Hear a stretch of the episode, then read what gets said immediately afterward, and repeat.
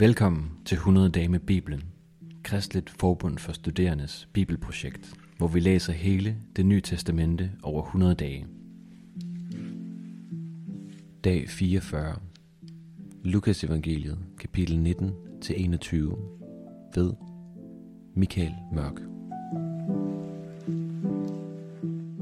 Dagens tre kapitler er fra Lukas evangeliet, kapitel 19 til 21. I går læste vi i kapitel 18, at det er umuligt for en rig at blive frelst, hvis ikke Gud griber ind. Disciplerne blev chokeret. Men i kapitel 19 møder vi allerførst en tekst, der eksemplificerer Guds magt til at frelse.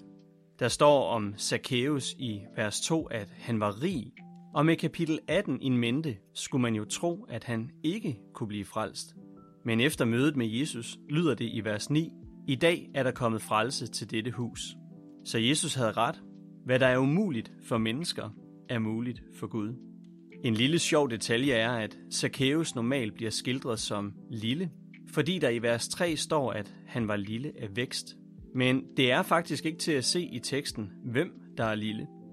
Måske er det Jesus, og Zacchaeus må derfor klatre op for at kunne se ned til Jesus midt i menneskemængden. Nå, men Lukas fortsætter jo så med sit tema om, hvornår Guds rige kommer, som han talte om i kapitel 17. I lignelsen om det betroede pund handler det om, hvordan kristne lever mellem Jesu himmelfart og hans genkomst. Her handler det om at være trofast med det, man er blevet givet. Det er en interessant påmindelse om, at vi ikke blot er sat her i verden for at maksimere vores egen lykke, men for at leve med Gud og tjene ham i kapitel 19, vers 45, sker der et stort skifte, fordi Jesus nu kommer ind på tempelpladsen i Jerusalem. Med den bemærkning begynder den tredje hoveddel af Lukas evangeliet, og i resten af evangeliet er vi nu i Jerusalem i påskeugen, der ender med Jesu død på korset og hans opstandelse.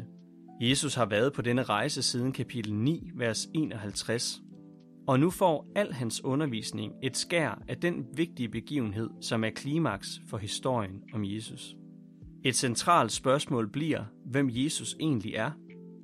Han bliver jo korsfæstet som en samfundsoprører, men det er de religiøse ledere, der anklager ham for at gøre sig lige med Gud. Først kommer en gruppe, som er noget sammensat.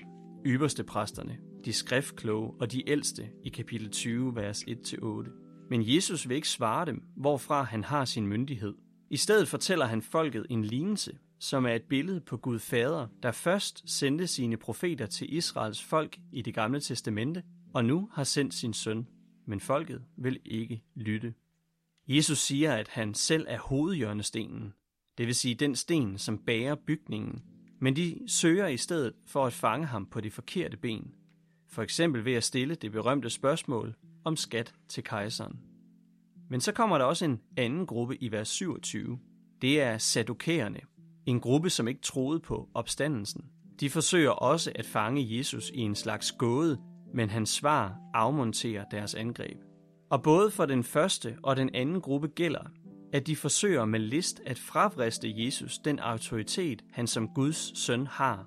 I stedet for at lade sig overgive til hans kærlighed, visdom og barmhjertighed, gør de sig hårde over for ham.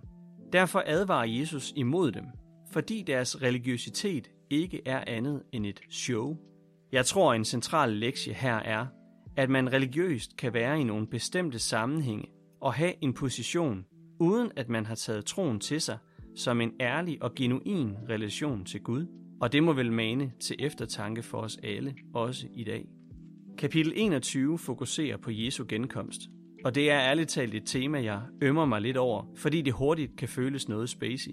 Men selvom Jesus udfordrer os til at tænke meget konkret på det, at Jesus virkelig kommer igen en gang i fremtiden, og måske endda meget snart, så er den centrale udfordring for mig, den Jesus giver i kapitel 21, vers 34. Lad ikke jeres hjerte sløves. Om det så er drukkenskab, eller dagliglivets bekymringer, eller noget tredje, ja, der er så meget, der kan sløve mit hjerte. Og Jesus formaner os til at være opmærksom på, hvad der styrer vores liv. For i sidste ende, så er der kun en, vi tilhører. Ham, der har skabt os. Ham, der har frelst os.